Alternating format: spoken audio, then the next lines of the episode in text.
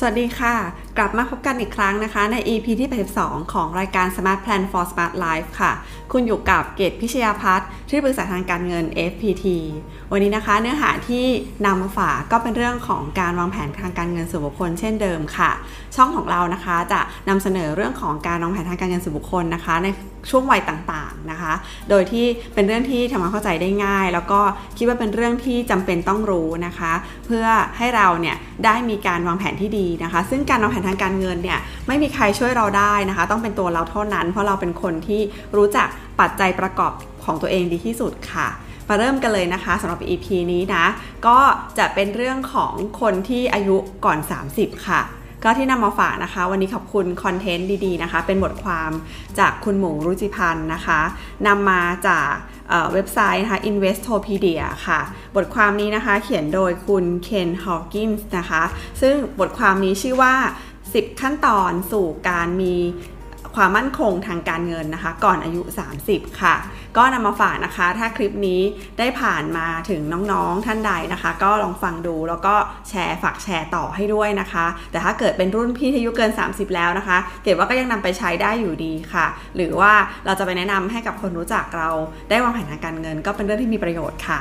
ก็คือเรื่องของคนอายุก่อน 30 นะคะ ลองให้นึกนึกดูนะคะว่าสิ่งที่ที่เกิดขึ้นคืออะไรนะ ถ้าเป็นวัยเป็นเป็นวัยที่เรียนจบนะคะเป็นรอยต่อของการเรียนจบ แล้วก็เริ่มค้นหาตัวเอง แล้วก็เริ่มทำงานกำลังสร้างความมั่นคงในชีวิตนะคะ หลายๆคนเนี่ย ที่เรียนจบมาเริ่มมีรายได้นะสิ่งสิ่งแรกของการมีรายได้ ก็อาจจะเป็นการดูแลครอบครัวนะคะ หลายคนก็ต้องส่งน้องเรียน ส่งเงินให้ที่บ้านนะคะ หรือเตรียมที่จะสร้างฐานะของตัวเองนะดังนั้นเนี่ยมันก็จะเต็มไปด้วยค่าใช้จ่ายมากมายเลยค่ะ วัยก่อน 30เนี่ยค่อนข้างจะเก็บเงินยากยากมาก ๆเลยนะคะ เพราะว่าก็จะต้องแบบอ่าถ้าเป็นคนที่กู้เงินมาเรียนเนี่ยต้องมีการ ผ่อนใช้หนี้กยศถูกไหมคะอ่าหรือบางคนก็อยากจะเริ่มขยับขยายที่อยู่อาศัยให้ครอบครัวนะคะ ก็อาจจะต้องมีการเริ่มไปกู้นะคะ ซื้ออสังหาซื้อบ้านนะหรือการทำงานนะการทำงานก็ต้องเดินทางก็ต้องใช้ยานพาหนะ ก็เริ่มมีการกู้ซื้อรถนะคะ ก็แปลว่ารายรับที่รับมาเนี่ยอาจจะเรียกว่าเหลือใช้ไม่เยอะโอกาสเก็บเงินก็จะยังค่อนข้างจะยาก แถมรายได้ช่วงต้นของการทำงานก็ยังไม่เยอะยังน้อยอยู่นะคะ ดังนั้นเนี่ย เป็นเรื่องที่ควรรู้มากๆเลยนะคะ ในวัยก่อน 30 ว่าเราจะจัดการการเงินของเราอย่างไรนะคะ เรียกว่าเป็นรากฐานขั้นแรกที่ไปสู่ขั้นต่อๆไปเลยนะคะคำว่าจัดการการเงินเนี่ยมันก็ยังไม่ถึงขนาดว่าต้องไปคิดว่าเอ้ยเราจะมีอิสรภาพทางการเงิน หรือว่าจะรีบเกษียณเร็วอะไรก็ตามนะคะ เอาแค่ว่ารู้หลักการพื้นฐานก่อนนะคะที่จะมี financial security นะคะ เรียกว่าความมั่นคงปลอดภัยทางการเงิน ก่อนอายุ30 นะคะ ในคลิปนี้ก็จะบอกทั้งหมด 10 สเต็ปค่ะ ไปเริ่มกันเลยค่ะ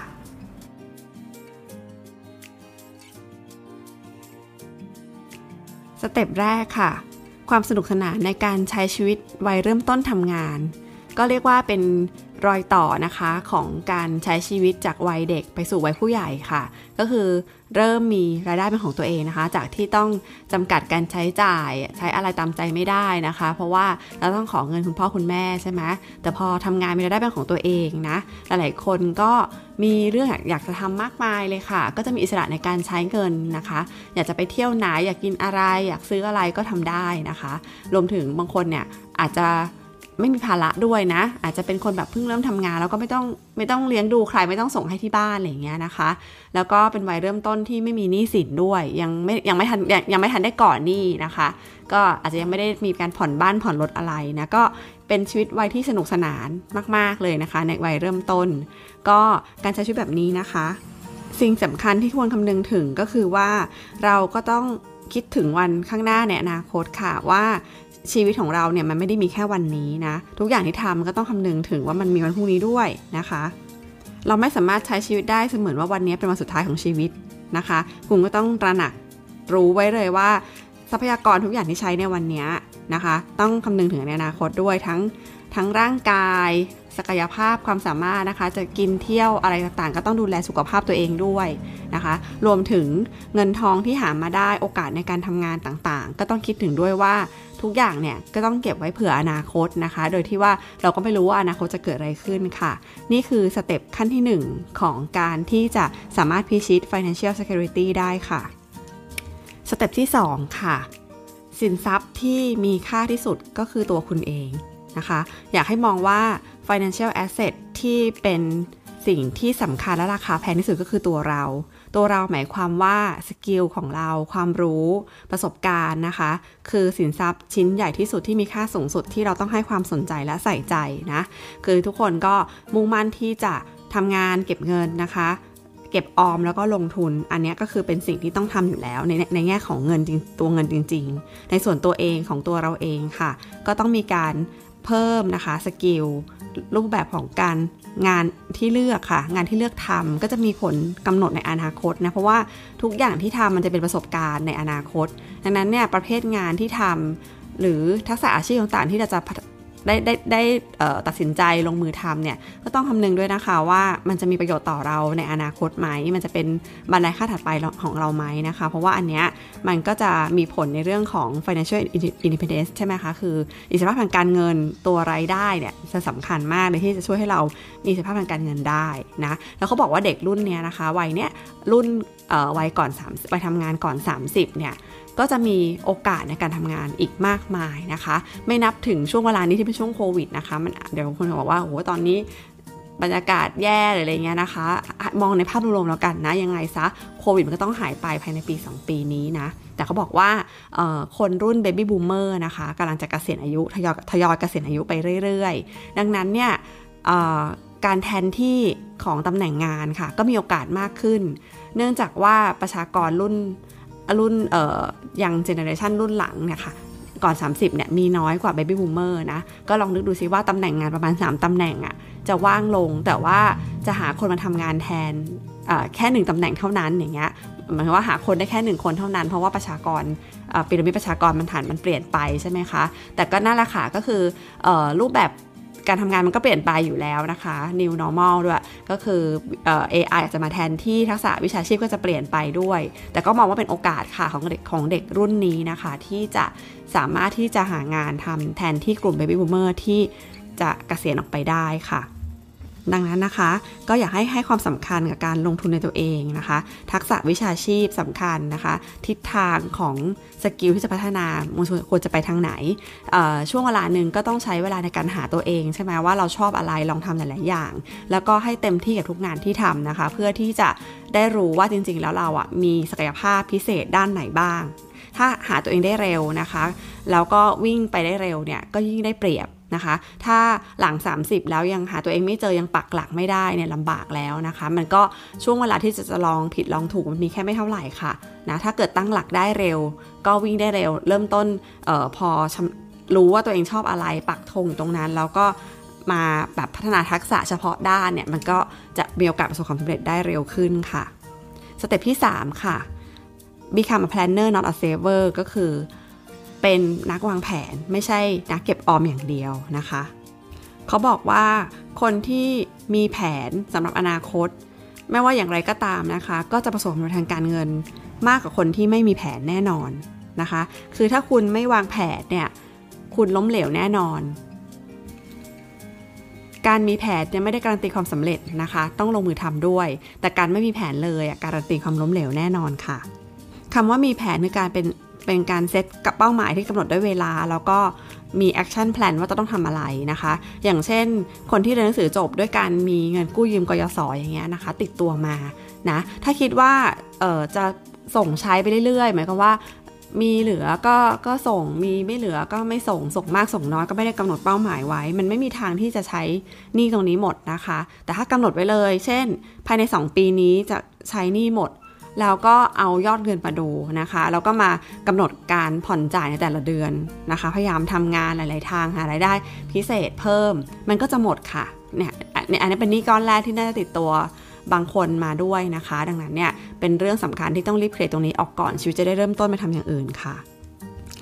การวางแผนมันก็หมายความว่าเราจะคอนโทรลรูปแบบการใช้ชีวิตได้ทั้งหมดเลยนะคะ เพราะเรามีเป้าหมาย ดังนั้นเนี่ยเงินของเราที่มีรายได้มา เราก็ไม่ใช่แค่ตั้งใจเก็บออมอย่างเดียวนะคะ เราก็ต้องมีวิธีการจัดการให้มันงอกเงยนะคะ วางแผนด้วยก็แปลว่า เป็นคนที่สามารถวิเคราะห์ได้มองเห็นอนาคตได้ว่าจะทำอะไรบ้างนะคะ ไม่ใช่ก้มหน้าก้มตาที่จะเก็บเงินอย่างเดียวค่ะสเต็ปที่ 4 ค่ะ ตั้งเป้าหมายระยะสั้นแล้วก็พิชิตมันให้ได้ แล้วเราจะสามารถพิชิตเป้าหมายระยะยาวได้ค่ะ เพราะว่าชีวิตมีความไม่แน่นอนอีกหลายอย่างนะคะ ทุกอย่างสามารถที่จะเปลี่ยนแปลงได้ เพราะคุณก็คือยังอายุไม่ถึง 30 เองนะ ก็จะทำงานมาถึงวัยเกษียณ อย่างน้อยก็ 6 ถึงอายุ 60 ก็อย่างน้อยก็ 30 ปีนะคะ อะไรก็มีโอกาสเปลี่ยนแปลงได้นะคะ รวมถึงความมั่นคงทางการเงิน แผนการเงิน สุขภาพ ทุกอย่างก็อาจจะเปลี่ยนแปลงได้ ดังนั้นเนี่ยเราเซตเป้าหมายคร่าวๆ ระยะยาวเอาไว้ แต่ก็ให้ความสำคัญกับเป้าหมายระยะสั้น พิชิตไปทีละขั้นทีละขั้นนะคะ มันอย่างน้อยเนี่ยสร้างวินัยให้กับตัวเอง แล้วก็ถ้ามันวัดผลได้ตัวเราก็มีความเชื่อถือในตัวเอง เชื่อมั่นในตัวเองด้วยก็สามารถที่จะค่อยๆ ไปทีละก้าวสู่เป้าหมายใหญ่ๆได้ อย่างเช่นเรื่องของการจัดการหนี้บัตรเครดิตนะอันนี้คือเป้าหมายระยะสั้นเลยของการเงินนะคะ ถ้าเกิดว่าไม่สามารถจะควบคุมตัวเองนะคะ ให้ control ค่าใช้จ่ายที่ไม่จำเป็นได้นะคะ ใช้บัตรเครดิตเกินไปเนี่ย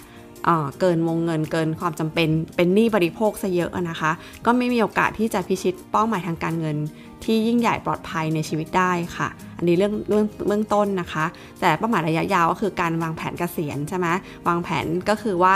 วันหนึ่งที่ถ้าเกิดว่าเรา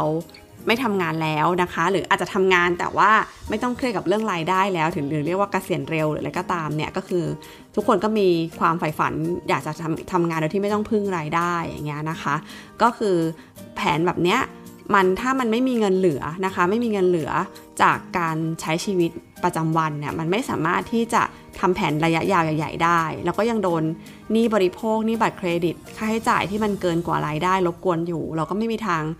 เเรียกว่าลืมตาอ้าปากสักทีอะค่ะ ไม่พ้นสักทีนะคะ แทนที่จะมีเงินออมมามาสามารถมาลงทุนมาทำให้เงินงอกเงย มาสร้างโอกาสต่างๆ ให้กับตัวเอง หรือทำธุรกิจอะไรก็ตามเนี่ยก็ทำไม่ได้เลยนะคะ ดังนั้นเนี่ยวินัยทางการเงินเล็กๆ น้อยๆ ทุก ๆ อย่างก็สำคัญมากนะคะพิชิตเป้าหมายเล็ก ๆ ก็จะสามารถไปถึงเป้าหมายอันใหญ่ ๆ ได้ค่ะ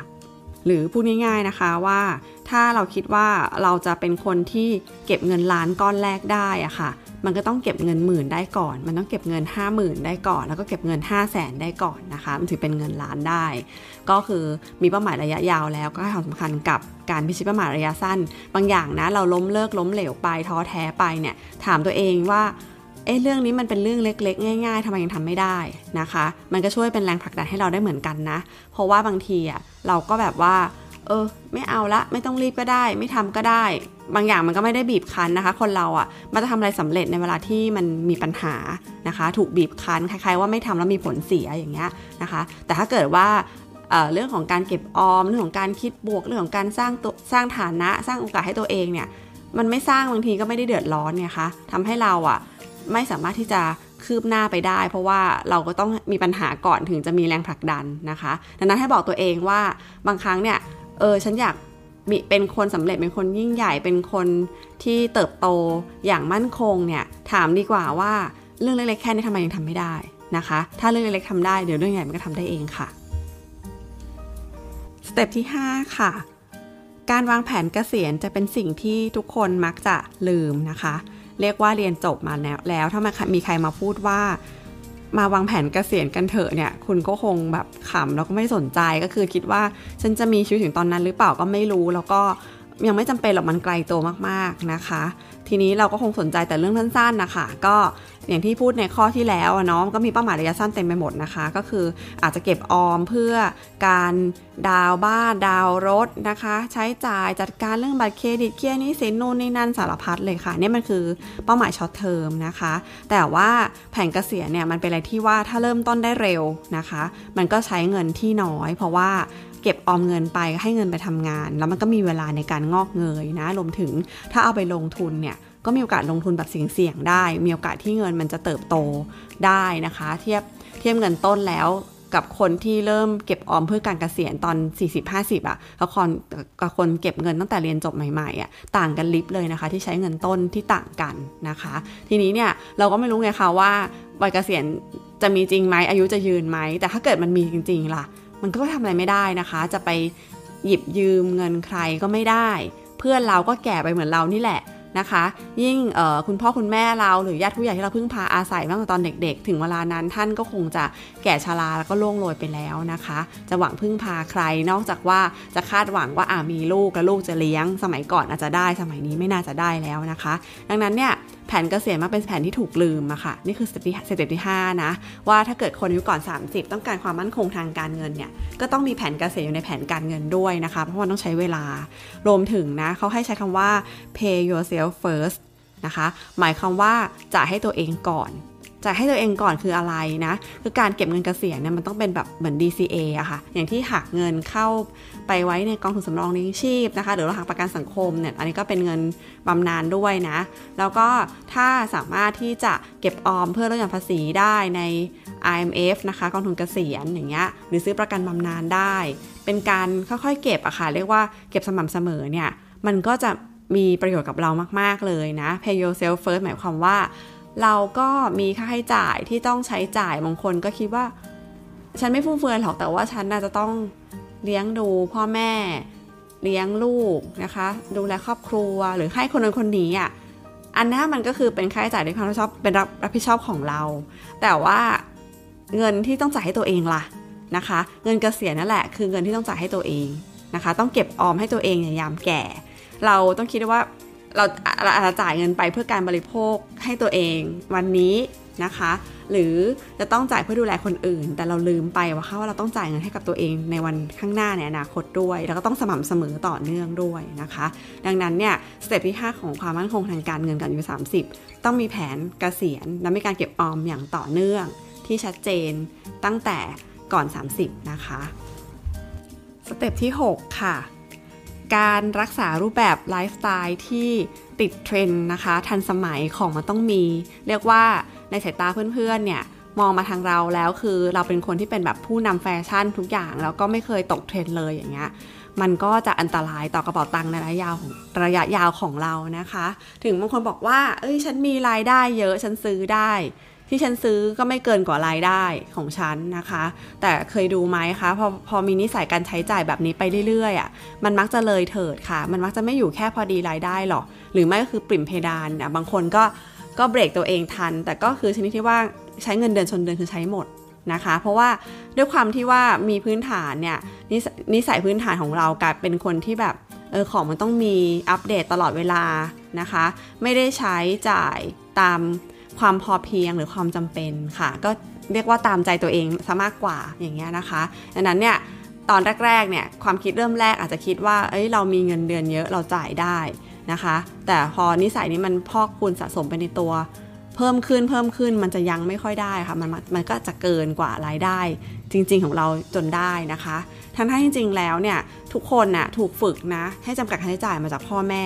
นะคะลองนึกดีๆนะว่าเราสามารถอยู่ได้ตอนสมัยเรียนหนังสือที่ขอเงินที่บ้านที่คุณพ่อคุณแม่เขาสอนนิสัยเราให้เก็บออม ให้มัธยัติให้ใช้จ่ายพอดีพอดีเนี่ยตั้งแต่เด็กๆเราก็ทำได้นะคะ ใช้ใช้เดือนละ เด็กสมัยนี้ไม่รู้ได้เท่าไหร่นะแต่เมื่อก่อนตอนเกดเรียนมหาลัยอะ่ะได้เงินเดือนละ4ี่พันนะคะ นั่นคือ 20 20 กว่าปีที่แล้วนะคะ แล้วตอนจบมาทำงานเนี่ยเงินเดือนสตาร์ทในช่วงวัยนั้นเอ่อเรียนจบปริญญาโทก็ 23,000นะคะ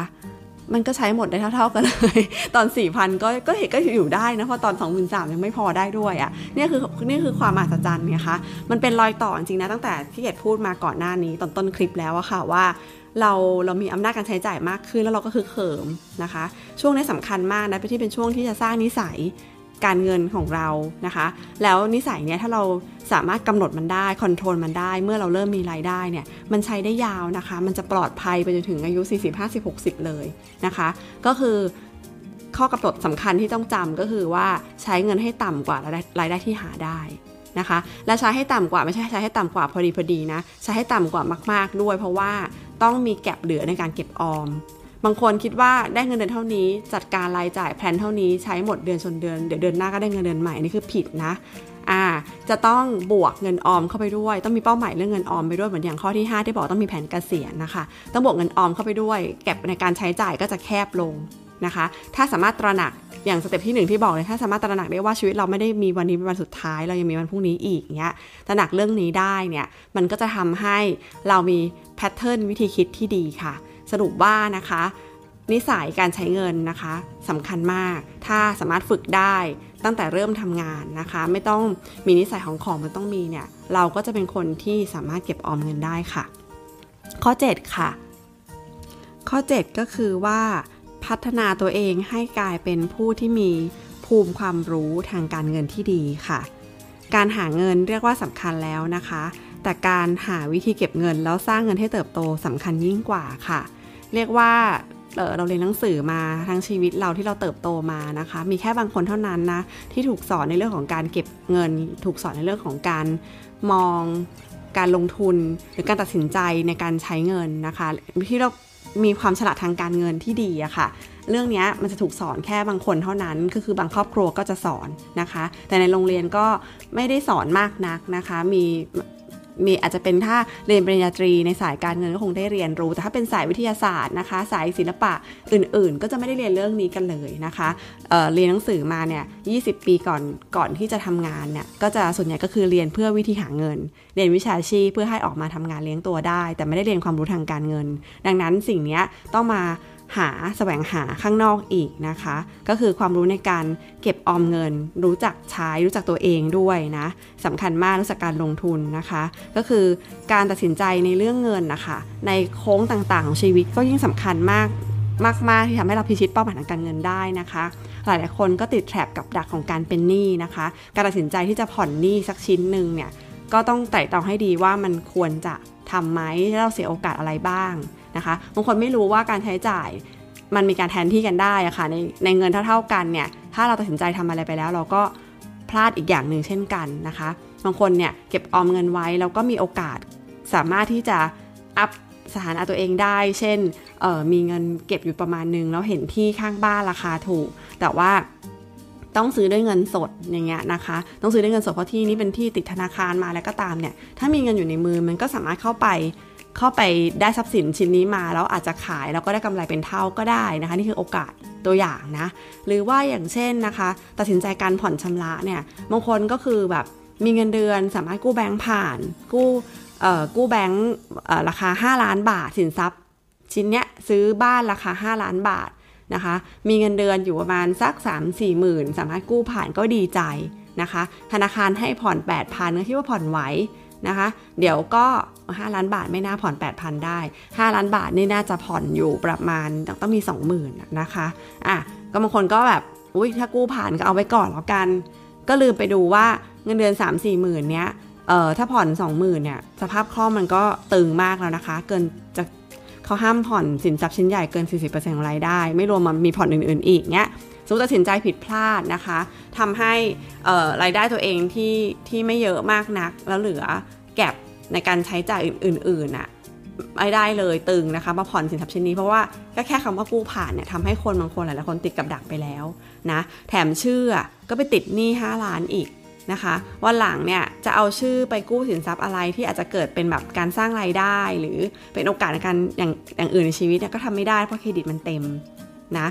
รวมถึงสภาพคล่องก็ไม่ได้ แล้วอาจจะลามปามพานไปถึงเป็นหนี้ดอกเบี้ยแพงนะคะหนี้บ้านอาจจะดอกเบี้ยถูก แต่ว่าพอผ่อนไม่ได้ก็ต้องไปกู้บัตรเครดิตมาก็เป็นหนี้ดอกเบี้ยแพง อันเนี้ยเกิดยกตัวอย่างนะคะว่า ช่วงวัยต้นเนี่ยมันเป็นวัยเริ่มต้นชีวิตอะคะ่ะมันมีหลายโค้งหลายแยกมากเลยนะ ดังนั้นเนี่ยความรู้ทางการเงินความฉลาดทางการเงินสำคัญมาก แล้วสิ่งเหล่านี้ต้องแสวงหาด้วยตัวเองนะคะเพราะโรงเรียนไม่ได้สอนโรงเรียนสอนแต่วิธีหาเงิน แต่ไม่ได้สอนวิธีคิดเรื่องเงินนะคะ step ที่ 7 ก็เป็น step ที่อยากจะฝากเอาไว้ค่ะstep ที่ 8 ค่ะ step ที่ 8 นะคะ วัยก่อน 30 เป็นวัยที่ยังสามารถที่จะรับความเสี่ยง แล้วก็ ทำอะไรที่ท้าทายกับตัวเองได้นะคะ แต่ก็ต้องคำนึงให้ดีค่ะว่าในระยะยาวแล้วเนี่ยมันจะส่งผลอย่างไรบ้างนะคะ อย่างเช่นนะคะ ถ้าเกิดว่าในอนาคตเนี่ยเราก็มีโอกาสที่จะย้ายเปลี่ยนเมืองนะคะ เปลี่ยนจังหวัดเพื่อไปหาโอกาสที่โอกาสหน้าที่การงานที่ดีขึ้น แต่เราดันตัดสินใจ ซื้อบ้านที่นี่ไปแล้วอย่างเงี้ยนะคะ ถ้าไม่แน่ใจบางครั้งใช้เช่าก่อนดีกว่านะคะอย่าเพิ่งตั้งรกรากเพราะก็ไม่รู้ว่าเราจะมีโอกาสไปตั้งรกรากที่ไหนอย่างเงี้ยนะคะ หรือว่าเราอาจจะทำงานแบบที่ยังไม่ต้องห่วงความก้าวหน้ามากนะคะ แต่ว่าขอเวลาเลิกงานเร็วขึ้น เพื่อที่จะไปเรียนต่อเพื่อเสริมวุฒิตัวเอง วัยนี้ก็ยังทำได้อยู่นะคะ เพราะว่า หน้าที่ความรับผิดชอบมันก็ยังไม่มากนักนะคะ ก็คือสามารถที่จะไปเรียนต่อได้นะคะ หรือบางครั้งเนี่ยอาจจะยอมย้ายงานไปงานที่จ่ายค่าตอบแทนลดลง แต่ว่าให้ประสบการณ์แล้วให้โอกาสในอนาคตได้ เราก็อาจจะยอมแลกงานเช่นเคยได้เงินเดือนอยู่ 20,000สองหมื่นห้าสามหมื่นอย่างเงี้ยไปเหลืองานที่ได้หมื่นเจ็ดหมื่นแปดบวกคอมมิชชั่น แต่ว่างานนี้มันท้าทายมากเลยอย่างเงี้ยเราก็มีโอกาสทำได้ เพราะว่าเรายังไม่มีภาระมากนักนะคะ ก็หรือไม่อาจจะ สนใจที่จะร่วมงานกับบริษัทที่เป็นสตาร์ทอัพก็คือกิจการยังไม่มั่นคงแหละ แต่ว่าถ้าเกิดว่าเราเราเลือกถูกนะ เราเข้าไปถูกแล้วบริษัทนี้มันเติบโต เราก็จะเติบโตไปกับบริษัทนั้นด้วยนะคะ ก็หรืออไปลงทุนในหุ้นตัวเสี่ยงๆได้มีโอกาส เพราะว่าเราก็ถือมันได้ยาวนะคะถือมันได้ยาวถ้ามันผิดพลาดไปเนี่ยมันก็อาจจะมีเวลาที่จะรอมันดีกลับขึ้นมานะคะ รวมถึง ถ้าเกิดมันผิดพลาดจริงๆอะค่ะ เราจะคัดลอตหายไปก็ไม่เป็นไร เราก็ยังมีแรงหาเงินก้อนใหม่นะคะ ก็เรียกว่าวัยก่อน 30เป็นวัยที่สามารถจะเทคพวกความเสี่ยงพวกเนี้ยได้นะคะ เพราะว่ายังไม่มีภาระครอบครัว ถ้าเกิดเป็น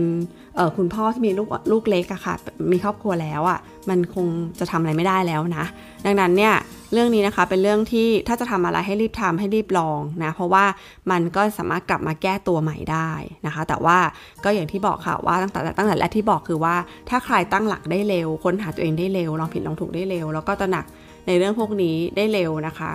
ยืนได้เร็วก็สามารถที่จะแบบไปขยาย อาณาจักรในการทำงานของตัวเองนะคะ ไปต่อยอดไปทำให้มันแบบเพิ่มคุณค่าได้พอรู้แล้วไงว่าเราจะปักหลักตรงนี้แล้ว แต่ถ้าชีวิตยังค้นหาตัวเองยังเปลี่ยนไปเปลี่ยนมาอยู่ ยิ่งช้าก็ยิ่งไม่ดีนะคะสเต็ปที่ 9 ค่ะสำคัญมากก็คือว่าการจะเป็นหนี้แต่ละครั้งเนี่ยต้องเป็นการมันควรจะเป็นการเป็นหนี้สำหรับการ investment นะคะ ไม่ใช่ ไลฟ์เพื่อไลฟ์สไตล์ของเรานะ ก็คืออย่างที่บอกว่าบางคนแบบซื้อบ้านที่อยู่อาศัย จริงๆ วัยต้นก็เอาแค่พออยู่ก็ได้ หรือจะเช่าเช่าคอนโดเช่าอะไรก็ก็ได้นะคะอ่าก็คือพวกนี้มันไม่ใช่การไม่ใช่การงอกเงยของสินทรัพย์อะค่ะ แต่ถ้าเกิดว่าเอาเงินถ้าจะเป็นนี่ทั้งทีแล้วเงินเนี้ยมันก่อให้เกิดรายได้นะคะ เช่น ซื้อคอนโดให้เช่ามันก็จะต่างกับซื้อบ้านให้อยู่เนาะอ่า หรือว่าถ้าเกิดต้องมีการกู้สินเชื่อสักอย่างหนึ่งเพื่อไปเรียนต่อนะคะ อย่างเงี้ยมันก็มันก็เป็นไปได้ที่เออยอมเป็นหนี้แต่ว่าแลกกับผลตอบแทนที่จะกลับมาในอนาคตนะคะ หรือการลงทุนทำธุรกิจนะก็ต้องมีหนี้สินเกิดขึ้นอยู่แล้วนะดังนั้นเนี่ยสำคัญมากๆนะคะว่าให้ตระหนักรู้เลยว่าในวัยก่อน 30 นี่จะเกิดขึ้นของคุณ พยายามอย่าให้เป็นหนี้ส่วนตัวมากนักนะคะ ต้องเป็นหนี้ที่ทำให้เกิดรายได้ค่ะ ข้อสุดท้ายค่ะ ต้องหาประโยชน์จากผลประโยชน์ทางการเงินที่เป็นสิทธิพิเศษ สิทธิฟรีๆให้มากที่สุดนะคะ อย่างเช่นบางคนก็เลือกทำงานบริษัทที่เขามีสวัสดิการค่าสวัสดิบาลที่ดี เราก็ประหยัดเบี้ยประกันมาแล้วเราไม่ต้องซื้อประกันนะคะ ประหยัดไปในช่วงต้นวัยต้นๆเพราะบางคนอาจจะคิดว่าเดี๋ยวค่อยซื้อประกันตอนอายุเยอะขึ้นอีกหน่อยนึงก็ได้นะคะอ่าตอนนี้เรายังแต่ถ้าเกิดป่วยขึ้นมามันก็มีความเสี่ยงไงบริษัทประกันก็ให้บริษัทอะมีสวัสดิการนี้ให้เรานะหรือว่ายอมทำงานบริษัทที่เขา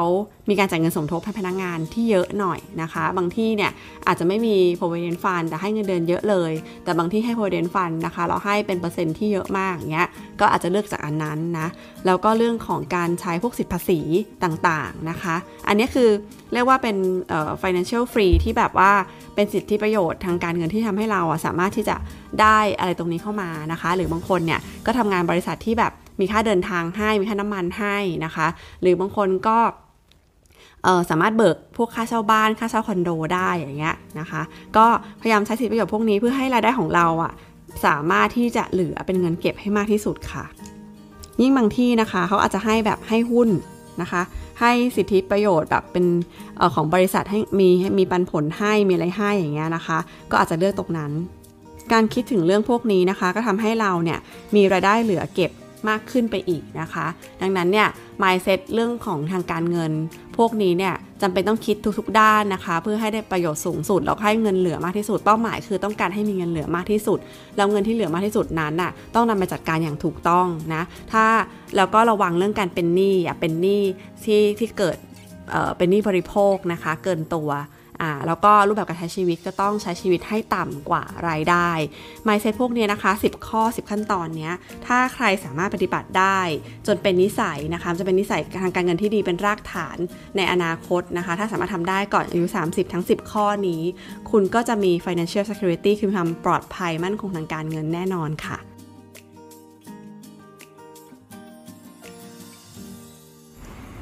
เป็นยังไงบ้างคะ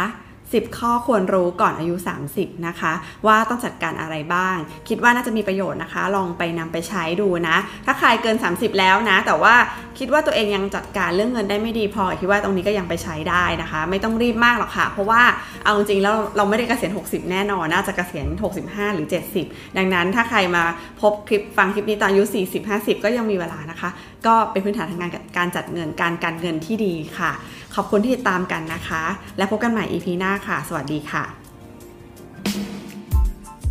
ขอบคุณทุกท่านที่ติดตามเงินทองต้องวางแผนค่ะ อย่าลืมกด subscribe กดกระดิ่งแจ้งเตือนจะได้ไม่พลาด EP ใหม่ๆ นะคะ ท่านสามารถติดตามในรูปแบบของ podcast ได้ทาง Spotify Podbean Google Podcast Apple Podcast โดยเซิร์ชคำว่าเกตพิชยาพัฒน์เงินทองต้องวางแผนค่ะท่านที่ชอบอ่านบทความนะคะ ก็สามารถติดตามได้กันในบล็อกดิค่ะ เซิร์ชคำว่าเงินทองต้องวางแผน และพบกัน EP ถัดไปค่ะ สวัสดีค่ะ